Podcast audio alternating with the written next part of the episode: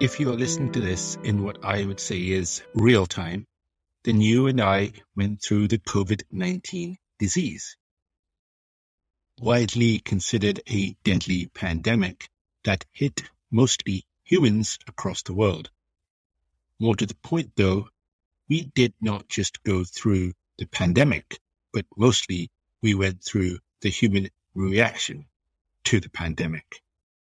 If you are listening to this in the future or even a far future, then this is an account of a three year period starting sometime in mid 2019 and ending sometime in mid 2022. The COVID 19 pandemic, also known as the coronavirus pandemic, caused by what is medically known as severe acute respiratory syndrome or SARS CoV 2. The novel or new virus was first detected in the city of Wuhan, Hubei province of China. There are two theories on the origin of the virus. One, that it naturally occurred, and two, that it was developed by humans in a lab. There is some sketchy evidence and some general agreement among fair few scientists that the most likely original viral reservoir for SARS-CoV-2 are horseshoe bats, with the closest known viral relative being what is called RATG13. The evolutionary distance between SARS-CoV-2 and RATG13 is estimated to be about 50 odd years. Human contact with bats and other animals has increased as human population centers encroach on bat habitats, leading to increased opportunities for such spillover. Bats are a significant reservoir species for a diverse range of coronaviruses, and humans have been found with antibodies for them, suggesting that this form of direct infection by bats is commonplace. However, in this scenario, the direct ancestor of SARS-CoV-2 remains undiscovered in a bat. Think about that. In addition to direct spillover, another pathway considered highly likely by scientists is that of transmission through an intermediate host. Specifically, this means that a cross-species transmission occurred before the human outbreak and that it had pathogenic results on the animal. This pathway had the potential to allow for greater adaptation to human transmission via animals with more similar protein shapes to humans. Yet, and importantly, this, aka cross-species transmission, this was not required for this pandemic to have occurred. As I said, the direct ancestor for SARS-CoV-2 remains undiscovered in bats, meaning the disease is yet to be found in bats as of August 2022. Though the earliest human case of SARS-CoV-2 was identified in Wuhan, the index case today, as of mid-2022, remains yet unknown. And most importantly, there are relatively few bat coronaviruses from Hubei province in history. And that leads us to the lab leak theory. It's important for you, dear listener, to know that humans do stupid, illogical things, like keep dangerous pathogens in labs for testing, develop new diseases for testing, and while doing so, ignoring safety protocols and cut corners. Humans also have a distinct tendency to lie, to cover up, and to try to not lose face once everything goes wrong. With that massive, huge caveat out of the way. Oh, and by the way, one other caveat. Such labs are all over the world. Possibly one is close to where you live or work. Now, with all these caveats out of, out of the way, my own view is that COVID-2, the virus, that caused this pandemic originated from a laboratory in Wuhan, more specifically, the Wuhan Institute of Virology. It is no coincidence that the institute is in the same city where the virus originated. I do not believe that this was a deliberate release. I don't believe that Wuhan government officials, institute leadership, or even the national government had any idea what was happening. After all, who cares what they do in these labs? Now, I reckon that the leak was a mistake, probably by one or two scientists. Because many of the early infected were workers at the Hunan seafood market, it was originally suggested that the virus might have originated from bats or pangolins sold at the market. It was only later found that no bats or pangolins were sold at the market. You see, bats are not commonly eaten in central China. Remember, the Wuhan Institute of Virology and also, by the way, the Wuhan Center for Disease Control are located within miles of the focal point of the pandemic, that being the Wuhan Hunan seafood wholesale market. Indeed, the Wuhan Institute of Virology had been conducting research on SARS-like bat coronaviruses since 2005 and was involved in 2015 experiments some experts have characterized as gain of function. Gain of function research is medical research that genetically alters an organism in a way that may enhance the biological functions of gene products. This research is intended to reveal targets to better predict emerging infectious diseases and to develop vaccines and therapeutics. All noble stuff, I suppose. As of early 2017, some scientists expressed concerns about the risk of pathogens escaping from the Wuhan Institute of Virology, along with the fact that the lab is in Wuhan, the city where the pandemic broke, and the fact that the research at the Wuhan Institute of Virology was being conducted under the less stringent biodiversity level, i.e. BSL-2 and BSL-3, leads me to believe that this was a disease that mistakenly escaped from a lab. I'll take it even further. I reckon the disease started in mid-2019 with only an announcement or acknowledgement in November 2019. I reckon that the Hunan seafood market may have only served as a jumping off point for a virus that was already circulating in Wuhan, facilitating rapid expansion of the outbreak.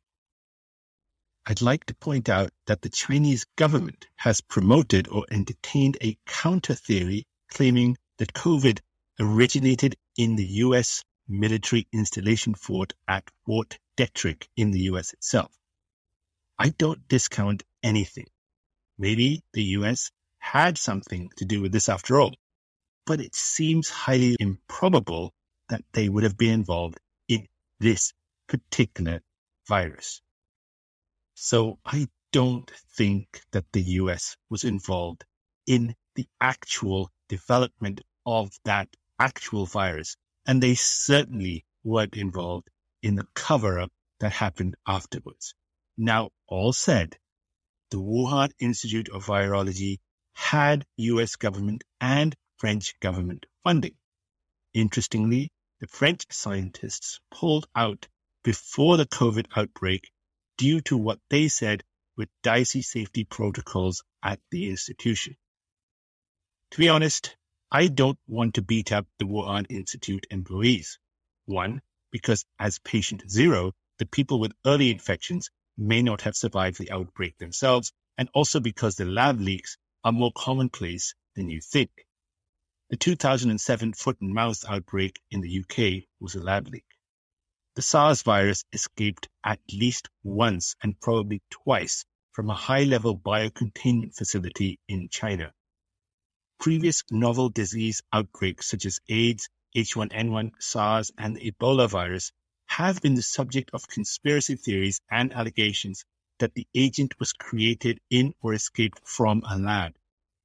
I'd argue that it could be highly probable that some of these came mistakenly from labs. Most interesting, though, was that the earliest known infected person fell ill on the 1st December 2019. That individual did not have a connection with the later wet market cluster.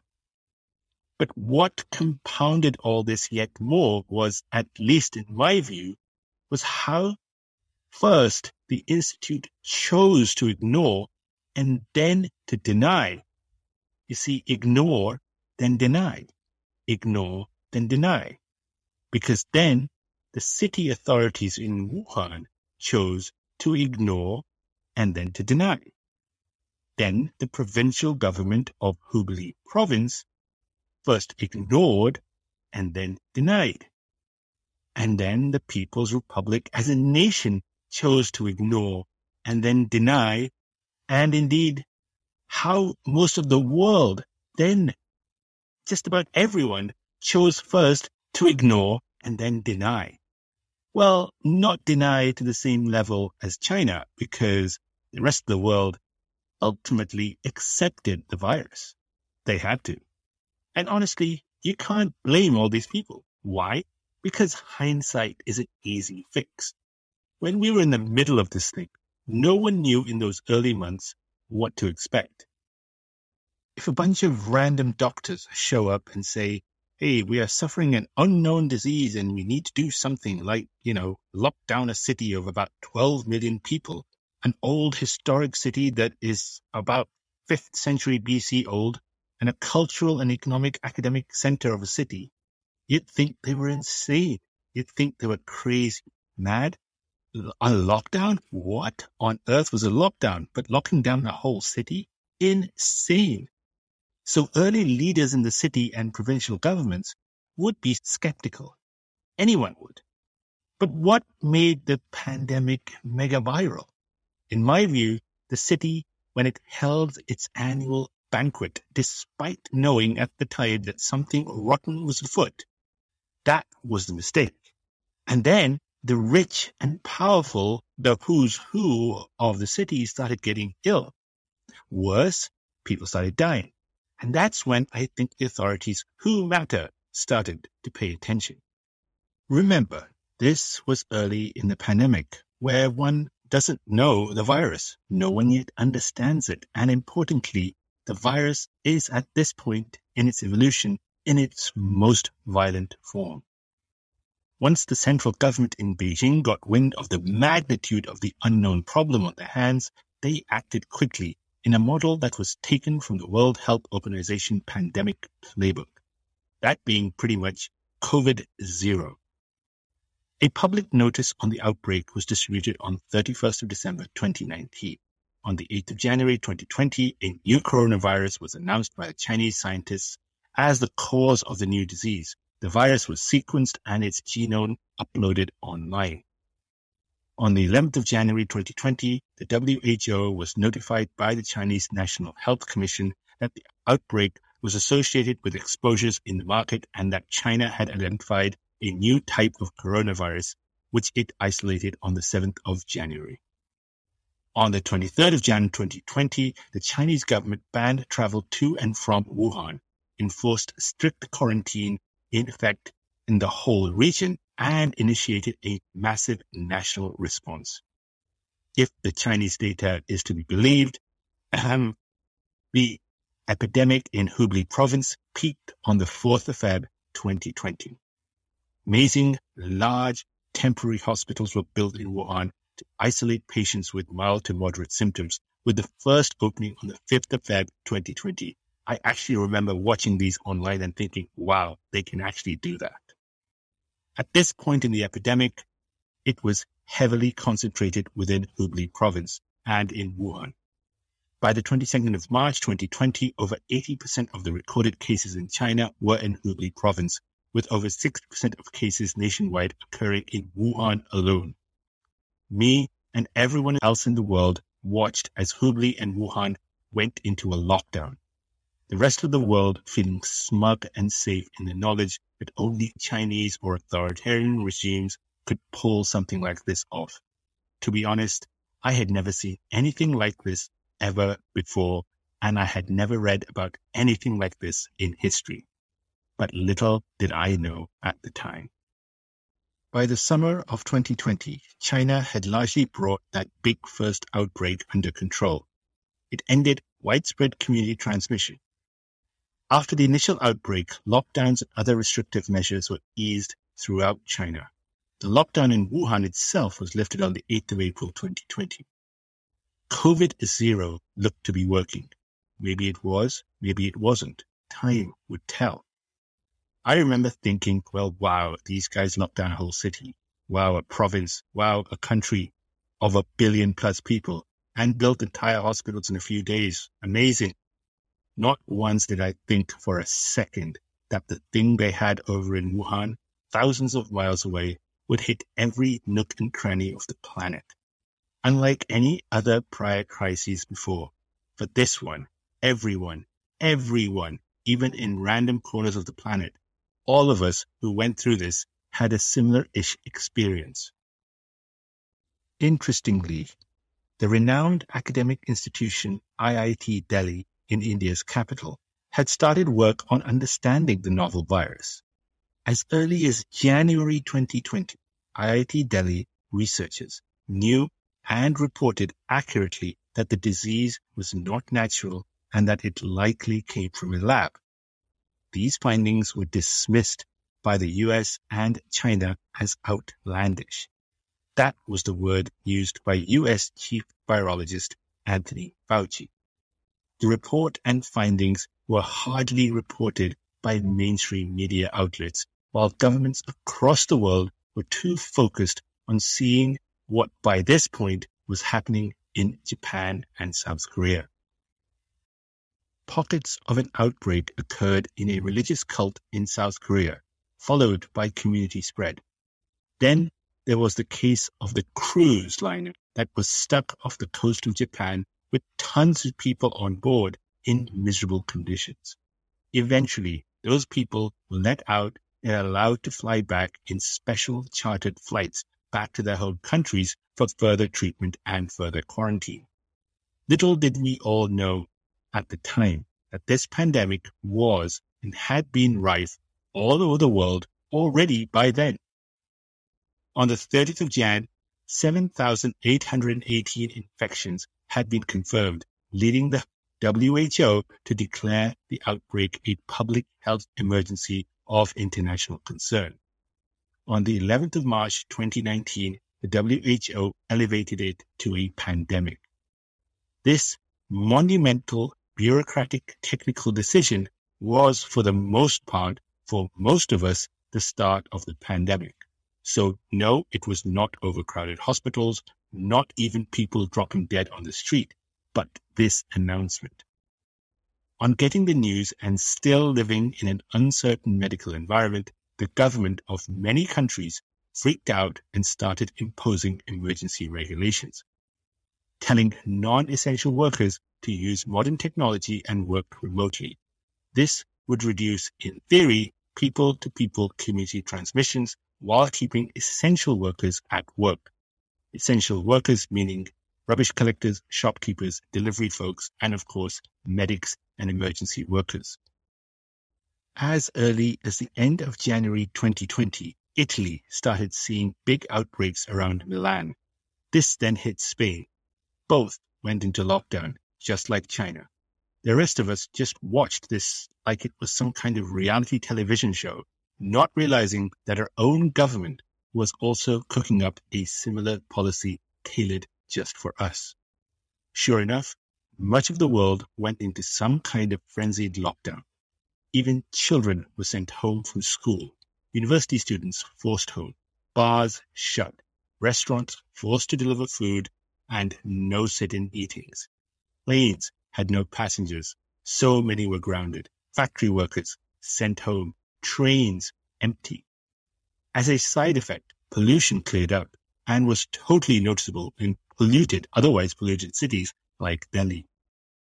People were told that it would be two weeks or so to slow the spread, maybe three weeks. And then we were told it was not just about slowing the spread, but stopping the spread. Governments reacted in complete panic as millions of people were sent home. Importantly, and this is important, those benefiting most from working from home were also the government workers who decided to implement and keep lockdowns in place. They also benefit. It was, of course, in their best interest. What were these lockdowns exactly? On the 22nd of January 2020, Li Lanjuan, one of the NHC experts who was sent to Wuhan, flew back to Beijing and advised the quarantine of Wuhan which was soon adopted.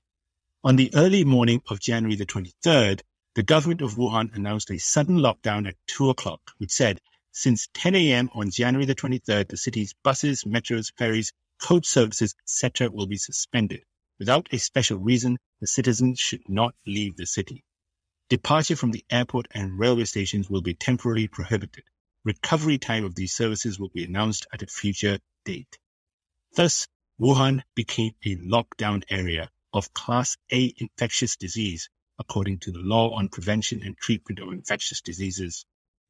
Researchers estimate that the restrictions reduced the basic reproduction number from 2.35 to 1.05, allowing the epidemic to be manageable for Wuhan. China Railway announced later on the day of the lockdown that departure from railway stations in Wuhan would be stopped in order to assist the epidemic control but transferring trains at Wuchang Station, Wuhan Station, and Hankou Station would still be allowed. The international airport was suspended. On the morning of Wuhan's lockdown, hashtag literally meaning fleeing Wuhan hit the top of the Weibo topics area. Wuhan's citizens rushed to the railway stations to leave the city before lockdown, leading to long queues and many people later boasting about their success in getting out. Some of them were criticized for their lack of responsibility after they talked about managing to bypass temperature control checks and so on. But this kind of escaping the system was to be seen throughout the world everywhere. Almost 300,000 people left the city by train before the lockdown, according to China Railway. So much for sp- stopping the spread. And of course, this repeated itself to a T in Italy and elsewhere not just the lockdown, but people fleeing cities as soon as they could. A COVID 19 vaccine was a vaccine intended to provide somewhat immunity against severe acute respiratory syndrome, aka COVID. Vaccine development went into overdrive in China, Cuba, Russia, the UK, Europe, the US, and in India. The winner of this race would be the first out of the gate of the COVID gate, the first to get their economy back and the first to have a geopolitical advantage. Bragging rights would be the ego booster. And for the vaccine developers, big, huge money.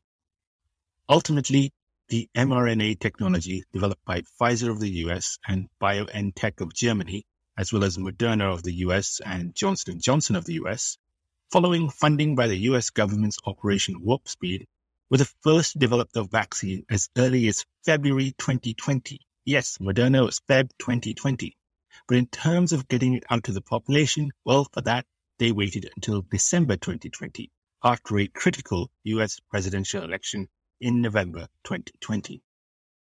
AstraZeneca of Sweden and the UK worked on the UK government's funded output from Oxford University that was the first to launch actually in August of 2020 the Gamaleya Research Institute of Epidemiology and Microbiology in Russia developed the Sputnik V vaccine. There were other vaccines, including heavily used ones developed in India.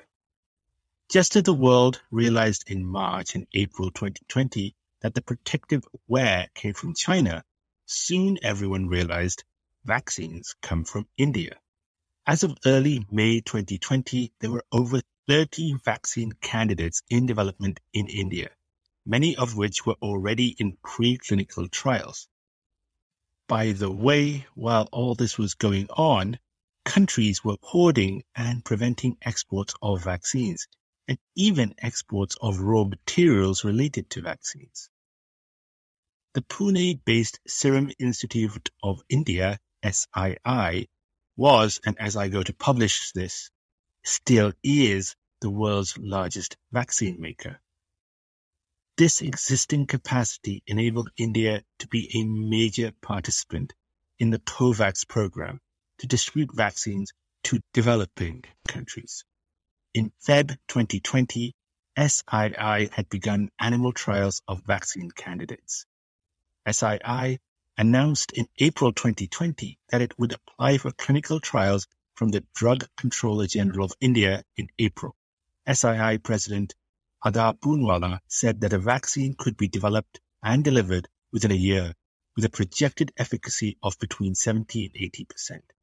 In August, SII received approvals for phase two and phase three trials of its version of a vaccine that was developed by AstraZeneca. SII also joined GAVI in partnership with the Bill and Melinda Gates Foundation to produce 100 million doses of vaccine for developing countries. The SII plan to manufacture 1.5 and 2.5 billion doses of the Oxford AstraZeneca vaccine per year under the trade name Covishield. By its approval in Jan 2021, the company had stockpiled 50 million doses, but that fell well short of its own target of 400 million. The government of India ordered 21 million doses to be delivered by February, but the company said no further indication of any further orders were given by the government.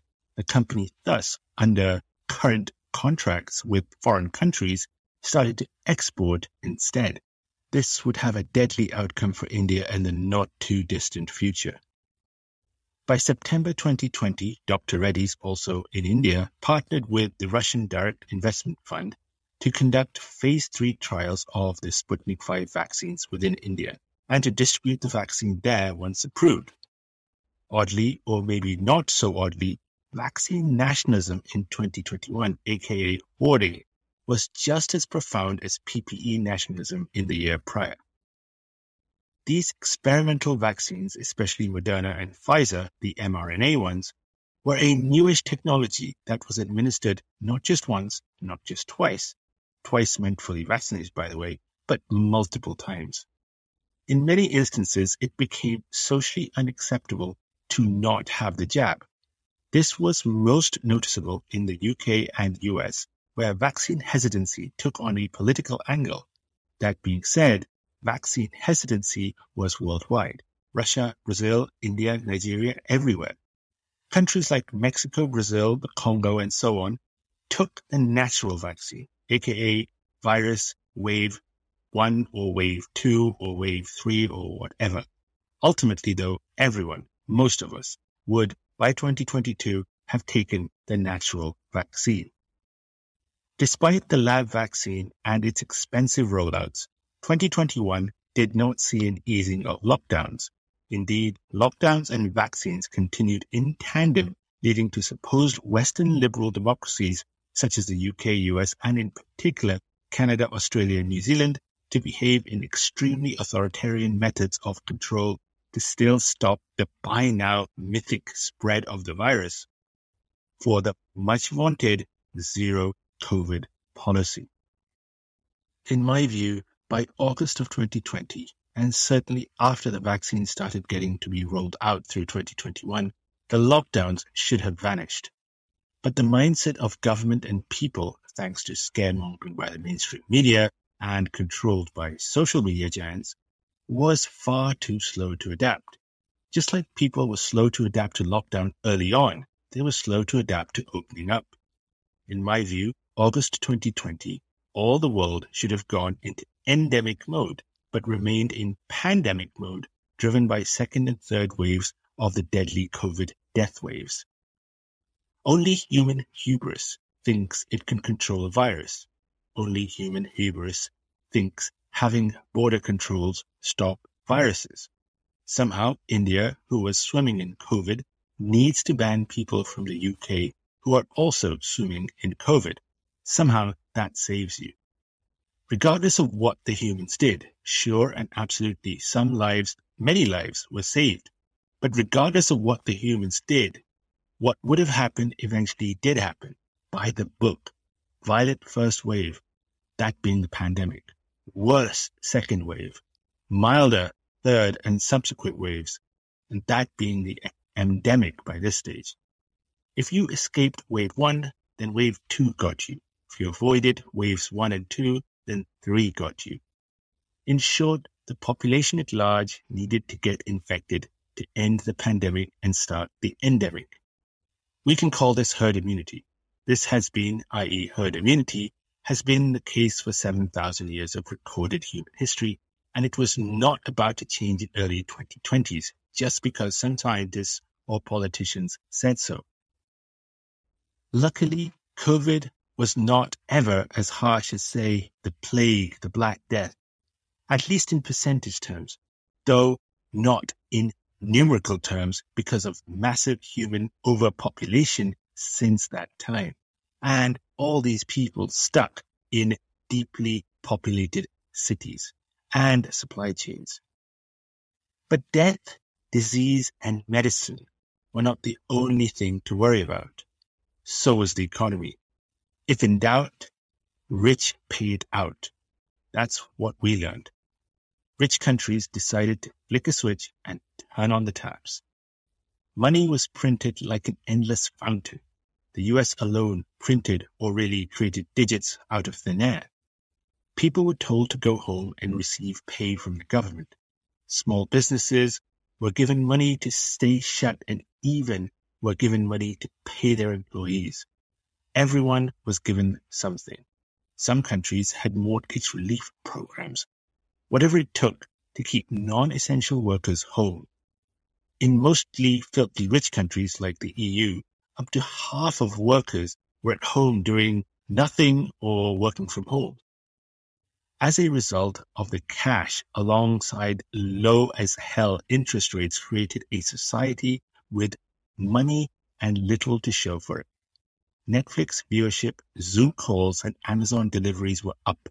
Commutes, city sandwich bars, and hotels, restaurants were down.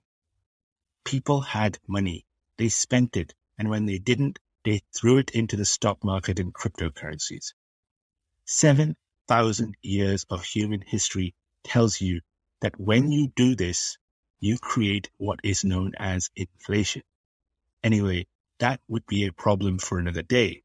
In the moment, many people had a lot of what can be described as free money, certainly in the rich countries.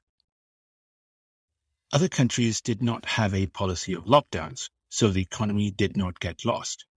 Mexico being a good example. Others, like Brazil, did not have a federal policy of lockdowns, but instead let the states deal with it in their own way. Iran locked down, but still recorded death totals that exceeded what would be considered average for them. India locked down without the financial bonuses in the first wave that devastated the poor, but saved the rich. And then in the second wave had no lockdown that saved the poor and devastated the rich. You can't escape a virus, humans you have to get infected. So they did, the humans that is, get infected en masse, that is. As the economies of the world and even economics of the world went upside down, and people in some countries were so paranoid that they would not let anyone in or out, like Australia, China, the US, and so on, India, New Zealand, I can, but I won't name them all. Paranoia with the strict belief that a country swimming in COVID, like Canada, can and should close the border with the US, who was also swimming in COVID. Somehow that saves people. Somehow wearing three masks when you're all by yourself in your own car saves you. Governments and their media were fueling a system-wide mass fear psychosis. But there was serious resistance against strict lockdowns, especially among citizens of countries who have been fed a diet of freedom and democracy. When push came to shove, those freedom loving countries like the US, Canada, the UK, the EU, Australia, and New Zealand all went authoritarian and people in the majority obediently followed. I'll admit I could not believe it. At a certain time in the day, people in the UK and India, for example, would go outside their homes and show support for the health workers or the NHS. In the US, they would wear masks everywhere. In Australia, they would tell on cops if someone was not wearing their mask all the time, even when alone in their own gardens. So resistance early on was futile, but the resistance got bigger. It was heartening to see big protests in Paris, Rome, London, etc. But the best of all were the Canadian truckers whose protest in Ottawa made headlines. Here was a real protest. What did the Canadian regime do to the truckers? They froze the bank accounts of the protesting truckers and they started leaking names to the media of people donating. So-called US big tech who love to recruit from rich fancy Ivy League universities stopped taking donations for the truckers' protests. Social media platforms changed algorithms so their stories were no longer prominent. It was the moment of truth. When push came to shove, freedom was in the hands of the Contarians. When authorities come to knocking, the freedom loving democracy kissing crowd happily went authoritarian. The same lot who would go to war against, say, Russia or China for being authoritarian themselves had authoritarian tendencies in themselves. So that was lesson number one, I guess, that the government is authoritarian, the economy is doctored, and anything against the government narrative is evil and needs to be banned. This will happen again. You, like me, needs to be the one asking questions and being the contrarian, especially if you live in a country that tells you you are free. If you are in North Korea, okay, there you have a different narrative. No one is drilling into your brain that you are free. So that was lesson number one. Lesson number two is those who did it first seem to win. First to lockdown, win. First to vaccine, win. First to open, win. Of course, it didn't work like that in practice because sadly humans have minds of their own and often do illogical things like stay locked down after offering up the vaccine, like behaving like we are in a pandemic when we have moved from pandemic to endemic. But of course, despite the economy, media, nonsense, and fear, COVID was a medical problem. People suffered and died, including people I knew personally. Healthcare and frontline workers suffered and worked hard for the rest of us. I also got COVID like millions and like future millions, as this thing won't ever go away. Fever, cough, chills, fatigue lasted five days. It was bad, like feeling unwell always is, but I've had worse regular flus. It's endemic, not pandemic. I can survive it. Most likely future generations will also survive because as we know from history, viruses mutate, get weaker, more infectious and survive viruses also have a habit of never really going away. COVID, unlike any other prior event in history, touched most people on the planet, from sleepy villages to congested cities. It had massive social and societal impact as it changed the way millions worked, but it also removed millions of children from society in a critical stage of their life. This will be felt for years to come. Locking people up resulted in increased mental health issues and societal breakdown. In the end, COVID was all about your reaction and the orders of your government than it was a medical health emergency. And with that, I leave you for this episode. Do not forget to like, to comment and follow on your social media or podcast listening platform of choice. Catch you soon. Thank you.